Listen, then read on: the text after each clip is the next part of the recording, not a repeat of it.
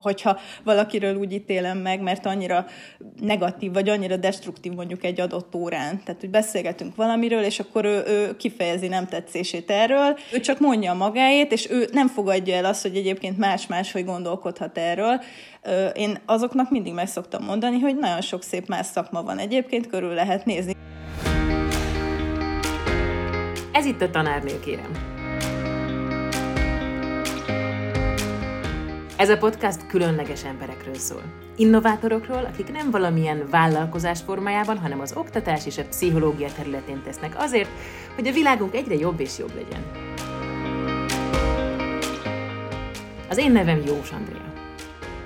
A tanári pálya kapcsán nagyon sokszor felmerül az a tényező, hogy egy gimnáziumból kikerülő tanárszakos egyenesen egyetemre megy, majd legtöbbször anélkül, hogy a közintézmények világán kívül bármit is megtapasztalna, elhelyezkedik egy iskolában. És úgy igyekszik felkészíteni a diákokat az iskolán kívüli életre, hogy ő maga nem is feltétlenül tapasztalta meg, hogy milyen az. Mai vendégem a tanárképzésben dolgozik, és a tudással legjavát és minden energiáját beleadva tesz azért, hogy tágítsa a hallgatók perspektíváját. Mislei Helga, üdvözöllek a műsorban! Én is üdvözöllek, köszönöm szépen a meghívást. Jól mondtam a nevedet? Jól, igen, igen. Jó, mert ilyen nagyon-nagyon szépen, én ezt lehetne Miss Lee-nek is, vagy mi, mi, Misley-nek, vagy gondolom sokféleképpen. A kolléga nem szokott viccelni, ő angol szakos, mindig Miss Lee-nek hív. Sokat volt kint Amerikában, és mondta, hogy ott úgy hívnának, hogy Miss Lee. Hát igen, Amerikában én, én Miss Juice lennék, tehát jobban tudom. Tényleg?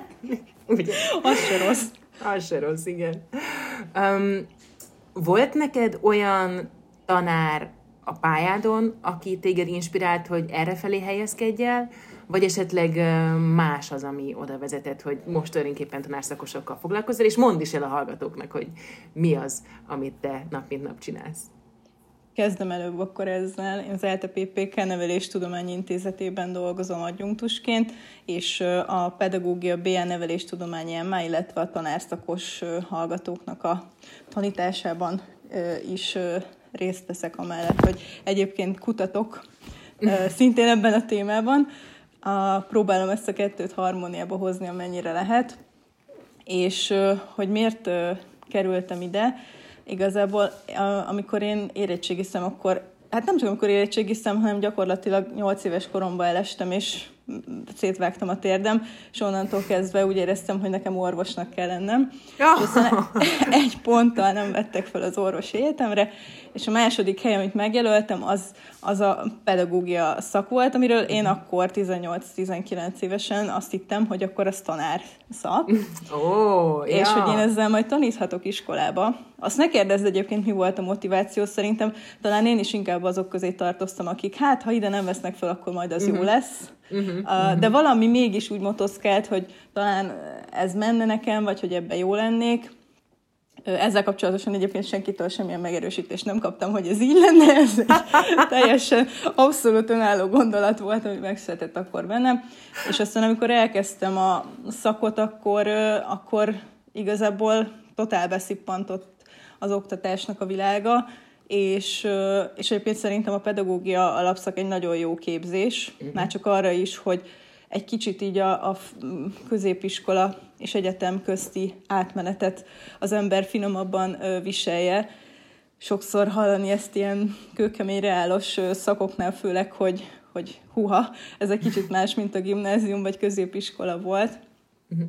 Itt azért jobban odafigyeltek szerintem mindenkire, nem egy nagy létszámú szak egyébként sem, úgyhogy emiatt kifejezetten így tudom, azt érezhetjük, hogy tényleg egyénileg mhm. odafigyelnek ránk az oktatók, ami szerintem nagyon fontos hát ez volt. nagyon nagy érték, igen. igen. Nekem az eltén, tehát ott voltunk 80 ember közben, között egy a sokból, a 80-ból 40 biológus, a másik fele tanárszakos, igen. Más.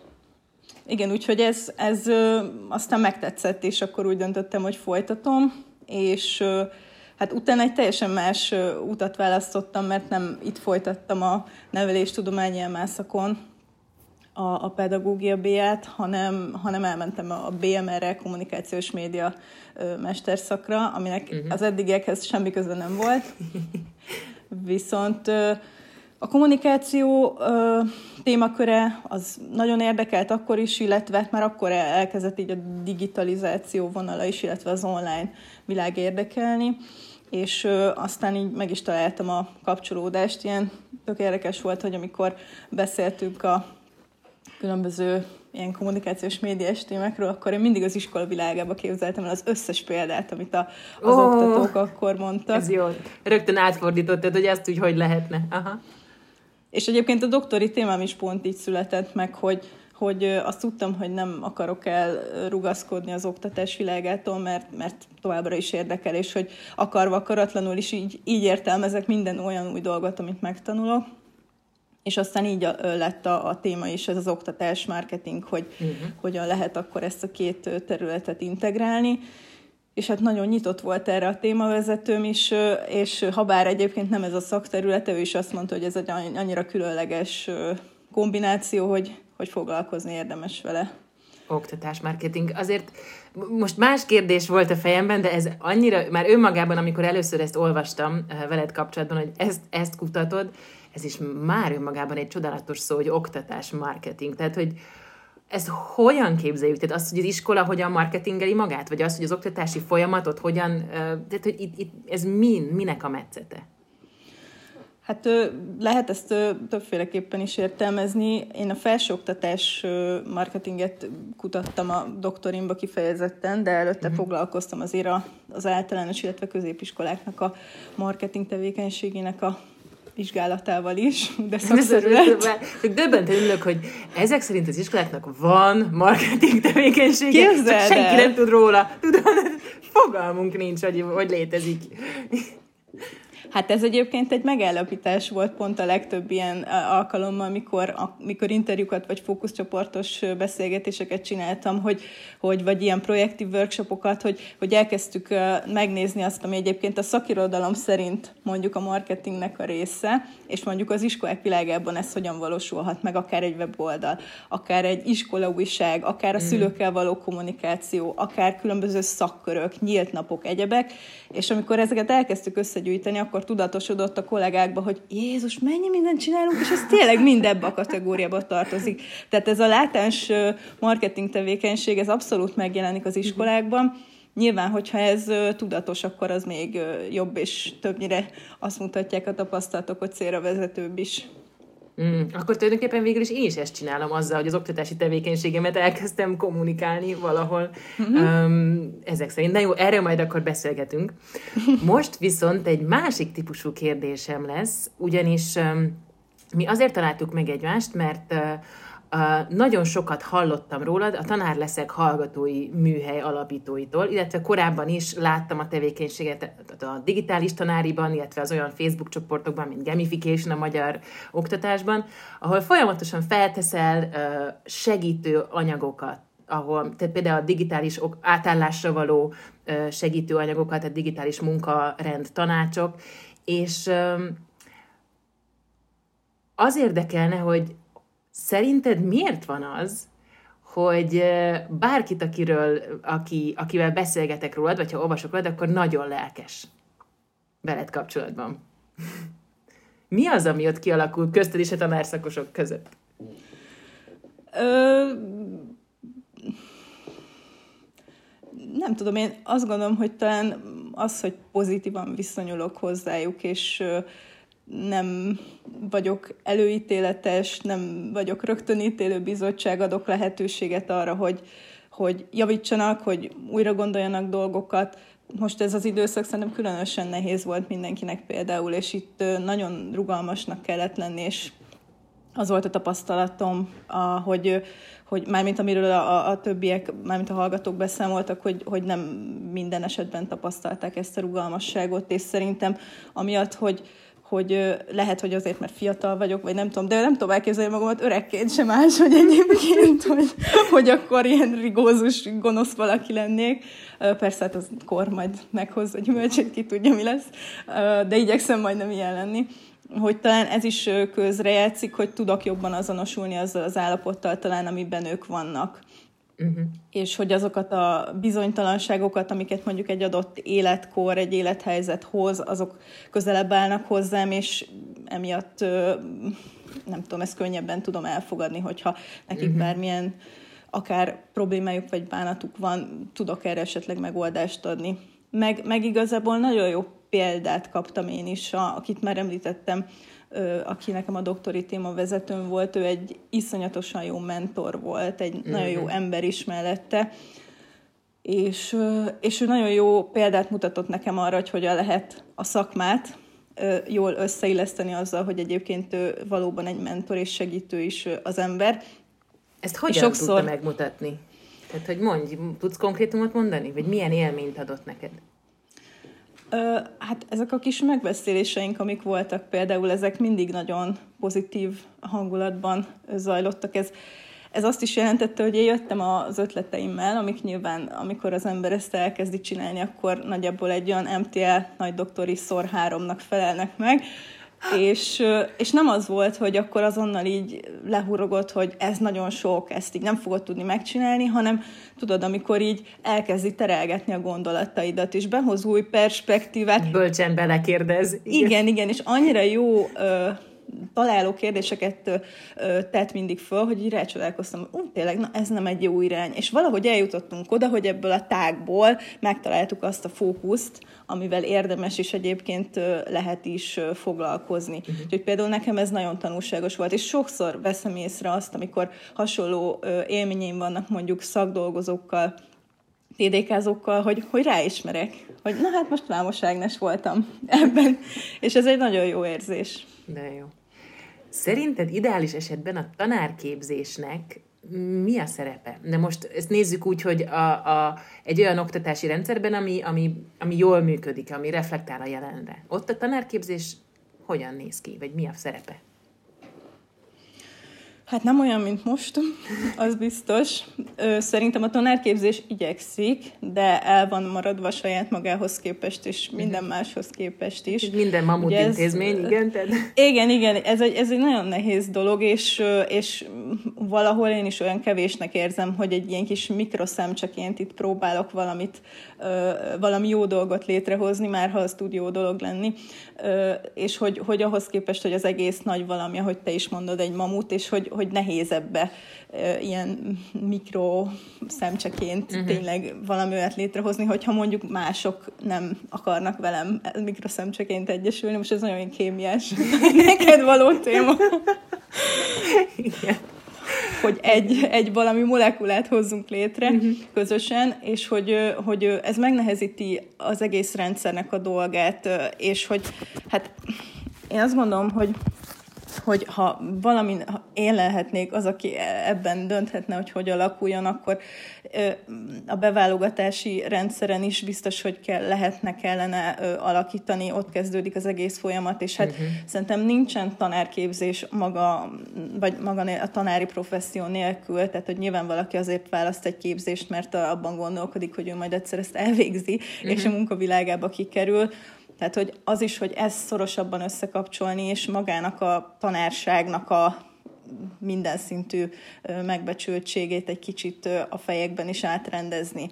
Ami szerintem alakul, meg egyébként te nagyon jól alakítod ezt át a fejekben.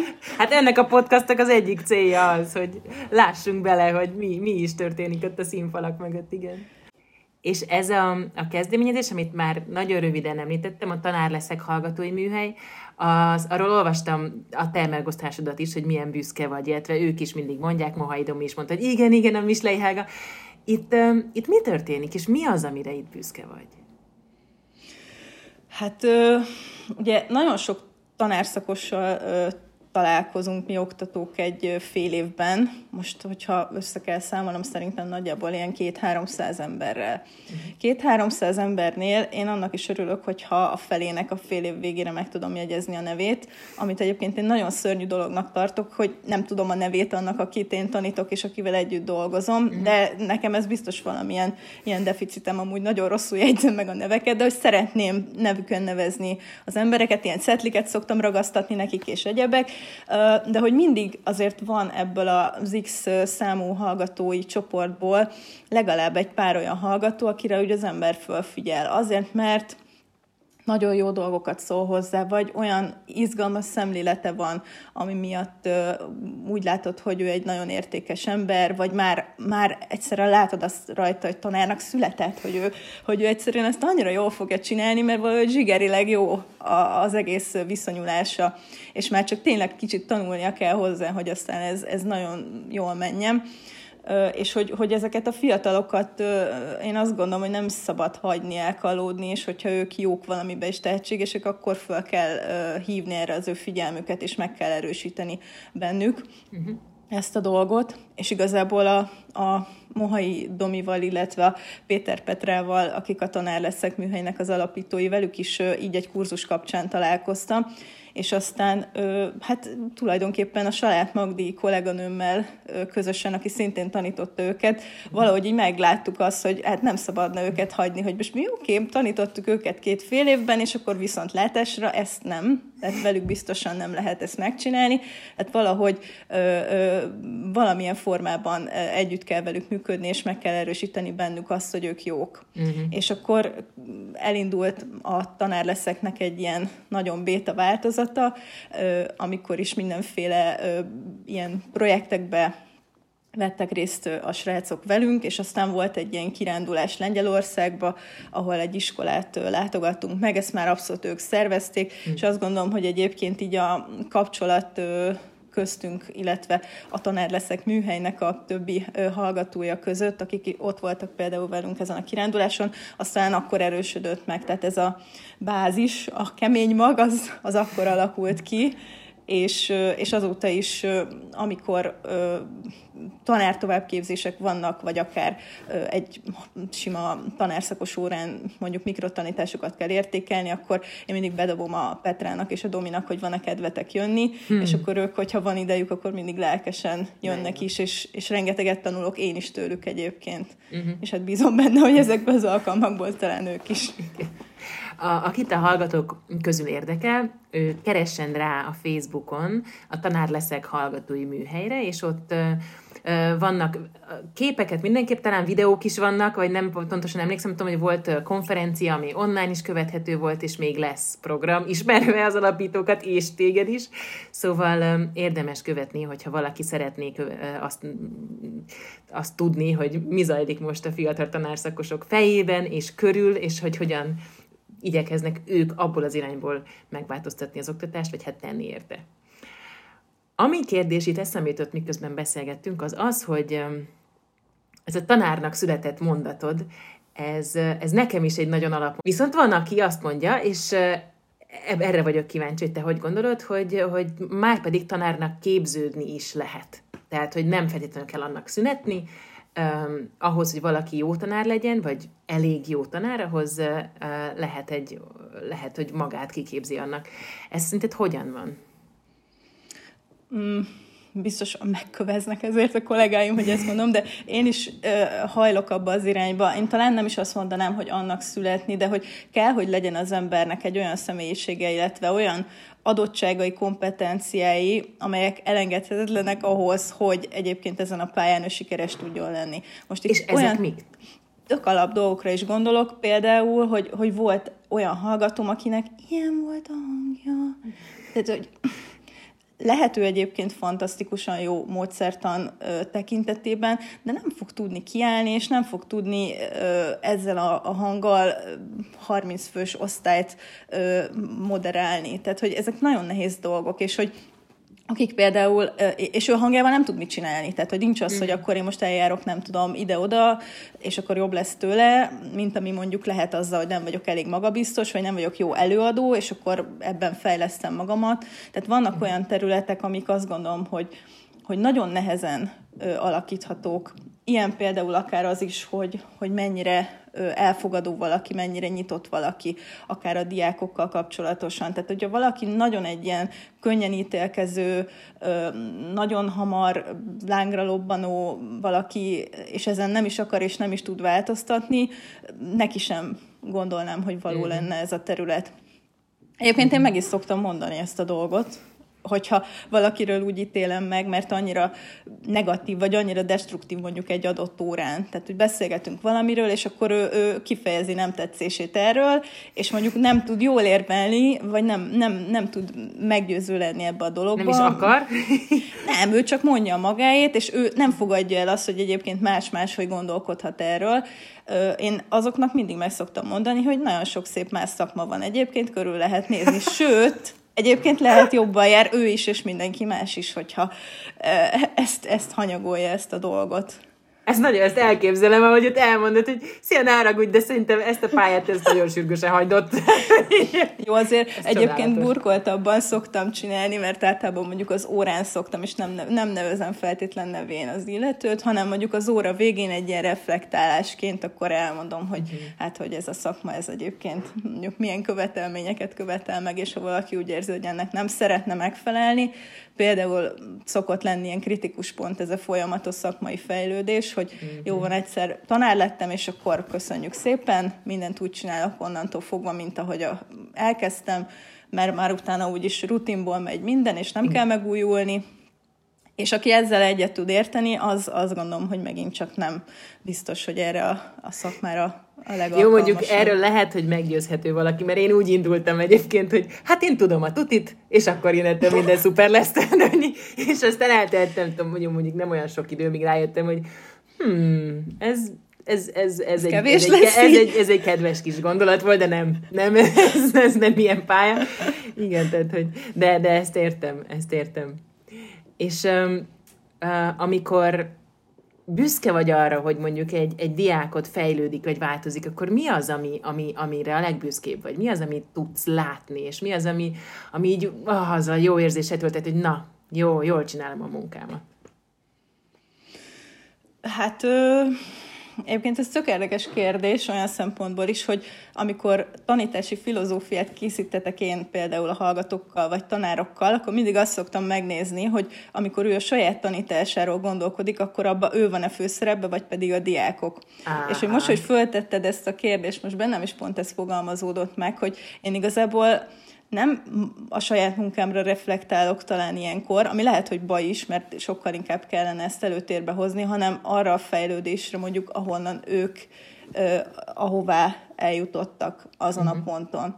Tehát mondjuk nekem és a Petra TDK-zik, most itt ellövöm a titkos poénokat, de hogy, hogy, hogy tudom, hogy a dolgozata milyen volt mondjuk a legelején, és hogy honnan, honnan indult egyáltalán el az egész folyamat, hogy ötleteltünk arról, hogy mi az a mentorálás, és hogy, hogy, hogy akkor találjuk ki, hogy mit is jelent az, hogy mentorálás. Akkor szerinted te hogy fogod ezt használni mondjuk ebbe a dolgozatba, hogy fogod értelmezni? És ebből az egész gondolatból alakult ki aztán egy anyag, és akkor, hogy a módszertan, és hogy mit olvassál, utána olvasott, és láttam, hogy utána olvasott, és mennyire jót írt. Tehát, hogy ezek a dolgok, amik ilyen nagyon lelkesítők, hogy, hogy esetleg az az egy-két vagy millió jó tanács, amit az ember megfogalmaz, utána láthatóan a, a, azon az adott emberen végigmegy, és, és segít neki szintén a Petra volt az elején ö, nagyon bizonytalan abban, hogy ő jól csinálja, amit csinál, és hogy, hogy kellett neki a megerősítés, és annyira jó volt látni azt, hogy, hogy a Magdival mi visszajeleztünk neki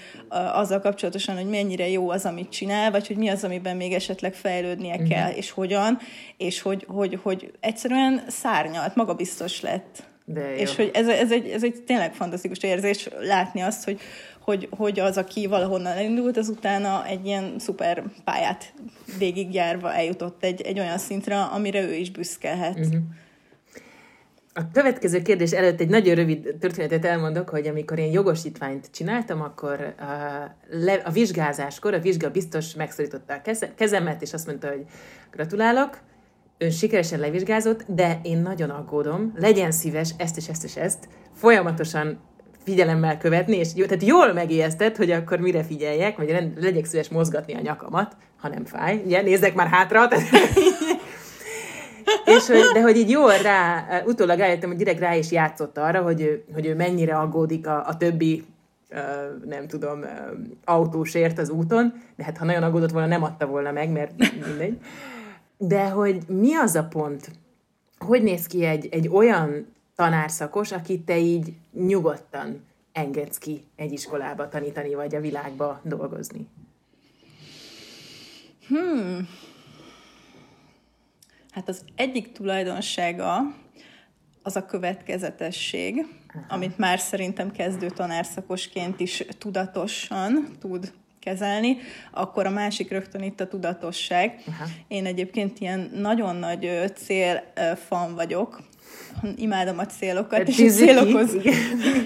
Igen, hát amikor digitális eszközök kapcsán egy ilyen elengedhetetlen dolog. Egyébként minden órát így kezdek, aztán utána már el is jöttem, hogy nem így kell kezdeni, de így kezdtem minden órát, hogy a célokhoz rendeljük a módszereket és az eszközöket, és akkor ezt értsék meg szerencsétlenek. Nyilván senki nem értette. Akkor próbálkoztam ilyen folyamatábrákkal is, akkor arra rájöttem, hogy ez fantasztikus, ezt könyvbe ki kéne adni, hogy folyamatábrát csináltam, azt mindenki nagyon lelkesen jegyzetelgette, aztán rájöttem, hogy na jó, ebből sértünk meg, és akkor jött a nagyszerű ötletem. Egyébként egy óra alkalmával random, mikor láttam az üveges tekinteteket, hogy hát akkor figyeljetek, van egyébként egy étlap, amit ez a kurzus, ez most ad nektek, és ezen vannak mindenféle ö, alapanyagok, például vannak zöldségek, van hús, vannak fűszerek, és ti pedig eldöntitek, hogy mit szeretnétek főzni. Ha húsleves szeretnétek főzni, akkor összeválogatjátok, hogy abban nektek például kell egy húsleves kocka, kell valamilyen hús, uh-huh. kell répa, ez az amaz, és akkor láttam, hogy hú, most már értjük, hogy mit is jelent az, hogy a célokhoz rendeljük az eszközöket és módszereket, Aha. és nagyon jó volt viszont látni utána, mondjuk akár az óravégi reflexiókba, vagy a záró dolgozatokba, hogy, hogy úgy tűnik, hogy értik azt, hogy mit is jelent az, hogy célhoz rendelünk eszközt, úgyhogy nekem ez egyébként is egy veszőparipám, úgyhogy úgy gondolom, hogyha valaki elkezd tanítani, akkor a tervezésnél ez egy mindenképpen kulcskérdés, hogy próbáljon meg abban gondolkodni, hogy mit szeretne elérni. És ez nyilván csak az, hogy megnézem a natot, hogy abban most akkor mik vannak meghatározva, hogy ismerje a középkor, nem tudom, szokásrendszereit, hanem lehet gondolkodni kompetenciákba mm-hmm. is, mm-hmm. hogy mi az, amit szeretném, hogy egyébként amellett, hogy nyilván megfelelünk a kötelező elemeknek, mit tudjon még, vagy mire legyen képes. Hát azok is ott vannak combosan az elvárások között, ilyen kompetencia meghatározás is van, igen. Ha, és, akkor, és akkor a diák, tehát a tudatos, e, tud célt kitűzni, ugye következetes? Következetes.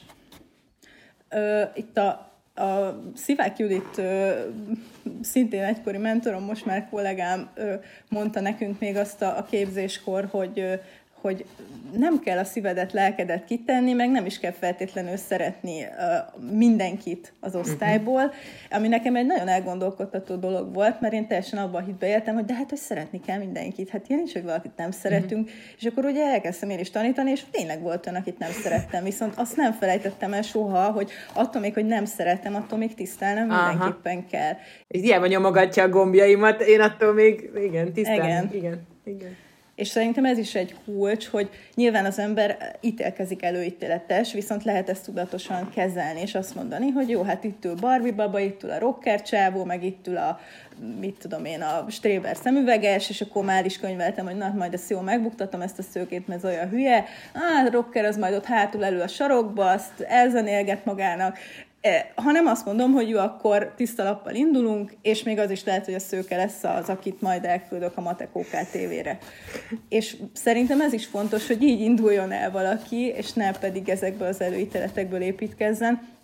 A másik meg az, hogy tudja megtalálni önmagát. Ez kezdő tanárként szerintem kifejezetten nehéz, valamilyen akarsz lenni mindenképp, amit ugye elképzeltél, hogy Igen. na majd én milyen leszek, viszont hogyha nem olyan az ember, akkor azt rohadt hamar kiszagolják a diákok. Igen, hogy ez egy álca, igen, igen, ez egy minden, mindig fölveszünk egy szerepet, hogy a, a szigorú tanár, a játékos tanár, a nem tudom milyen tanár, és nem is tudjuk nagyon sokszor, hogy, hogy ez egy szerep.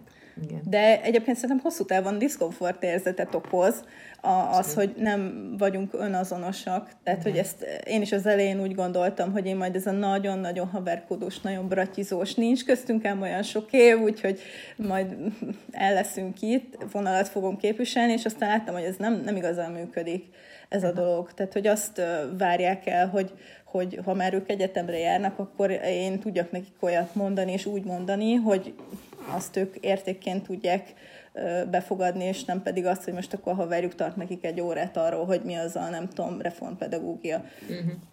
Tehát uh-huh. itt nem működött például ez, úgyhogy szerintem ez is egy, egy fiatal tanárnak, aki kilép a pályára, egy kifejezetten fontos tulajdonsága, hogy önazonos tudjon lenni, uh-huh. vagy legalábbis törekedjen arra, hogy megtalálja saját magát. Lehet, hogy egy ilyen maszkal fog indulni, de, de idővel legyen nyitott arra, hogy, hogy megtalálja saját magát, és legyen is erre törekvése. Ami uh-huh. még egy nagyon fontos dolog, hogy, hogy ne egyedül dolgozzon, hanem értse és, és lássa azt, hogy mennyi lehetősége van az együttműködésre. Itt most gondolok egy szimpla osztálytermi együttműködésre is a diákokkal, de gondolok arra is, hogy a kollégái ott vannak.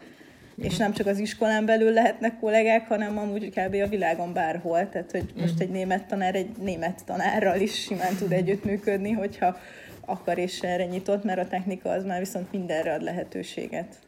Abszolút. Most ezek jutottak így hirtelen eszembe. Biztos még amúgy, ha beszélgetnék, rohadt sok minden jutna, de most ez első körben talán ezek Ezek fontosak. nagyon jó alapok, meg hát itt egy kicsit a, a, a, amit másodiknak mondtál, a tudatosság, az valahogy az egésznek valami olyan alapot ad, hogy uh-huh. hogy ha csak észreveszem, hogy szerepet játsz, vagy csak azt veszem észre, hogy ú, de fárasztó, és nincs kedvem bemenni, akkor annak oka van. Tehát, hogy, hogy, hogy érdemes akkor utána nézni, észrevenni magunkon, ezt meglépni.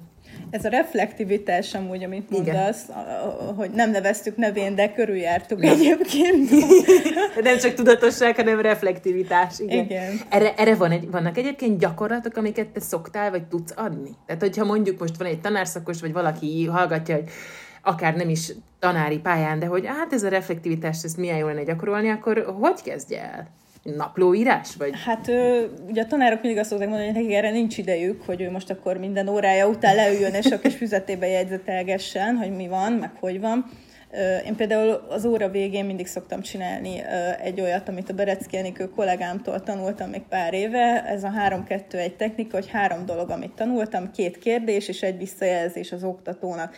Ez például nekem nagyon jó, én ezt szoktam ilyen reflektív körnek használni saját magamnak, hogy mindig az órák végén végignézem azt, hogy mit jeleztek vissza hallgatók az órával kapcsolatosan. Uh-huh. Ha például tartalomra vonatkozóan annyira jó kérdéseket tesznek föl, akkor látom azt, hogy ez nagyon jól átment valószínűleg. Uh-huh. Ha olyan kérdések vannak, amik ilyen kényszer kérdések, hogy, hogy csak azért tette föl, hogy legyen kérdés, de tulajdonképpen nem, nem feltétlenül értő kérdés a téma szempontjából, akkor ott mondjuk lehet érzékelni, hogy ez többeknél előfordul, hogy nem biztos, hogy ez mostan sikeres volt. És akkor el tudok gondolkodni azon, hogy mit csináltam mondjuk akár én rosszul, vagy hogy mik azok a körülmények akár, amik ezt meghatározták. Lehet, hogy most nem is én voltam a béna, hanem egyszerűen fáradtak voltak, vagy nem tudom, olyan kevesen kapcsolták be a kamerát mondjuk egy online óránál, hogy nem volt jó hangulat, vagy uh-huh. rengeteg faktor lehet, de, de szerintem ezeket tanárként mindenképp érdemes átgondolni. Tehát mondjuk én tanárként a diákokat biztos, hogy használnám erre, hogy kapjak ö, ö, visszajelzést. Azt már a testtartásukból egyébként lehet olvasni sokszor, meg ott, ott már tizedik percben, hogy az, az annyira, annyira kíméletlenül az a visszajelzés, hogy ez nagyon nehéz kizárni, hogyha az ember elkezd figyelni magán kívül másra is, akkor észre fogja venni, hogy ez az óra, ez most így jó mederben megye. Hát igen, ez egyébként szerintem kifejezetten egy, egy jó tanulság tanárként. Én, én rengeteg olyan órán ültem, hogy, hogy úgy, úgy el volt magának a tanár. Mm. Tehát úgy, mi egyébként teljes különálló életet éltünk, totál nem érdekelte, hogy mi figyelünk, nem figyelünk, úgy elvagyogattunk, és ő is elvagyogatott egyébként, biztos nagyon élvezte, de hogy nem volt ez a, a szimbiózis, aminek egyébként egy órán meg kell lennie. Úgyhogy például ezekből is lehet nagyon sokat tanulni, hogy mondjuk rossz példákat látunk, vagy akár jó példákat látunk, és ezeket saját személyiségünkhöz hogyan tudjuk adaptálni. Uh-huh. Én azt szoktam amúgy mondani, a, a kifejezetten pont a, a tanároknak, amikor ezt mondják, hogy jó, hát ez nagyon szép dolog, ez a reflexió, de nekem van 10 percem, és azt is a WC-n töltöm el, meg iszom egy kortyot, és utána már megyek is, fölveszem a naplót a következő órámra, Uh-huh. Hogy na, hát ez egy nagyszerű időszak, amikor is elmész mondjuk a mosdóba, és akkor szépen átgondolod azt, hogy amúgy mit csináltam, Jézus Máriám, ez most egy szörnyű óra volt. Én pont ezt szoktam egyébként az online uh-huh. oktatásnál, amikor tényleg így tak-tak-tak jönnek egymás után az óráim, hogy, hogy nagyon kevés idő van, viszont mindenképpen fontos az, hogy legalább a fejünkbe kettő-három olyan dolgot szedjünk össze, hogy mit csináltam jól, mit csináltam rosszul, mi nem sikerült most olyan jól, és akkor következő alkalommal ezt akár hogyan tudnám kiavítani. ez nem egy nagy dolog szerintem. Uh-huh. Egyébként a Szivák Judit írt egy nagyon jó könyvet a reflektivitásról, amiben nagyon jó gyakorlatok vannak, úgyhogy ezt tudom ajánlani mindenkinek. Na, reklámhelye. Hogyha, hogyha meg, megnéznének komolyabb szintű ilyen reflektív megoldásokat is, de szerintem ez a nagyon egyszerű visszatekintés a saját munkánkra több szinten nyilván hogy mit csináltak a diákok, mit csináltam én, hogyan uh-huh. történt, hogyan épült föl. Tehát ez is itt a tudatossághoz kapcsolódik egy picit, hogy, hogy amit elterveztem, mennyire valósult meg akár, és akkor vissza lehet megint csak a célokra tekinteni, hogy szerettem volna, hogy megtörtént, uh-huh. nem történt meg, miért nem. Uh-huh. Hát ezek nagyon jó alaptanácsok, és azt remélem, hogy lesz az, aki elindul, vagy esetleg megnézi ezt a képet, vagy akár fölismeri, hogy ja, én ezt már intuitíve csináltam, mert rájöttem, illetve tudatosan csináljuk, azt talán még jobb. Már csak egy kérdésem van, az pedig az, hogy ha van olyan tanulság, így a tanári pályádon, amit így nagyon szerettél volna, hogyha esetleg valaki így egy ilyen, egy ilyen varga, vagy hogy ezt egy ilyen gordiuszi vágással előre elmond, akkor az, az mi lenne? Mit, mi az, amit most így megosztanál? Hogy figyeljetek, ezt így tök jó lenne, hogy ezt így tudjátok, anélkül, hogy ti is elkövettétek. Ö, talán az, hogy hogy ez, ez nem csak abból áll, hogy oda mész és megtartod az órát, és mindenki nagyon fog szeretni, csak azért, mert te vagy a tanár, hanem ebbe rohadt sok munkát kell beleölni, és hogy tulajdonképpen nem ott kezdődik a tanítás, hogy ott vagyok a diákokkal együtt, hanem ez sokkal hamarabb kezdődik el, hogy elkezdek tervezni egy, egy órát, és hogy nincs két egyforma csoport, és hogy ezeket a szempontokat muszáj figyelembe venni, hogy hiába van egy kész óra terved az egyik csoporthoz, hogyha utána a másik csoportnak teljesen más az összetétele, a viszonyulása a témához, akár hozzád is, és hogy ezeket a szempontokat, ezeket muszáj figyelembe venni, és ehhez sajnos, vagy nem sajnos, de alakítani kell azt az eredetileg kidolgozott tervet, amivel elindul az ember ez, ez például nekem nagyon tanulságos volt, hogy, hogy volt olyan csoport, ahol, ahol tök jó kémia volt, és nagyon gördülékenyen ment minden, és egyszerűen azt éreztem, hogy, hogy hát ennél jobb csoport nincs, és hogy most itt megváltjuk a világot közösen, és micsoda gondolatok, és micsoda tanárok lesznek, és akkor másfél óra múlva, meg a következő órán azt éreztem, hogy te jó Isten, tehát hogy ez a feladat, én azt hittem, hogy ez a legkirályabb, amit kitaláltam, mert az előző csoporttal milyen szuper gondolatok jöttek elő, és mindenki ül és hallgat. És akkor nézem, hogy jó, hát az kettőkor volt, ez meg ötkor van. Hát lehet, hogy az idő is egy kicsit számít, hogy még rohadt fáradtak, és az előző csoport meg mondjuk még pont ebéd után aktív volt. Még mi lehet itt az ok? És hát ilyenkor, ilyenkor az ember rájön, hogy jó, hát ez a csoport ez egy más aktivitási szinten van, pont amiatt akár, hogy más időpontban van az óra, akkor ott más kell kitalálni. Ezek olyan arcúcsapások voltak a legelején, és, és nehéz is volt ezekből kikecmeregni, ezekből a sikertelenségekből, de, de nem tudom egyébként, ha ezt valaki elmondja a legelején, akkor ezt vagy hogy erre föl lehet-e készülni egyáltalán, vagy ezt csak megtapasztalni lehet, ez egy izgalmas kérdés. De talán valamit segített volna, hogyha ha a tanulók megismerése témakört egy picit jobban átvesszük így a kezdetekkor. Hát nagyon remélem, hogy ez a tanárképzésnek egy idő után majd uh, hivatalosan is a része lesz, vagy egyre jobban a része lesz. Addig is én nagyon köszönöm, hogy uh, ilyen sok munkát fektetsz abba, hogy szuper tanárok képződjenek, és köszönöm szépen a beszélgetést is. Én is köszönöm szépen. Kedves hallgatom, neked pedig nagyon köszönöm, hogy ma velem tartottál. Ha tetszett a műsor, akkor támogass minket egy lájkkal, egy megosztással, hogy mások is könnyebben megtalálják ezt a podcastot. A visszajelzést, a kritikát és a vendégötleteket is nagy szeretettel várjuk. Két hét múlva újra jelentkezik a Tanárnő Kérem Podcast, de ha nem bírod ki a következő adásig, kövess minket a Facebookon és az Instagramon, ahol friss híreket és érdekességeket találsz a műsorról és a vendégekről.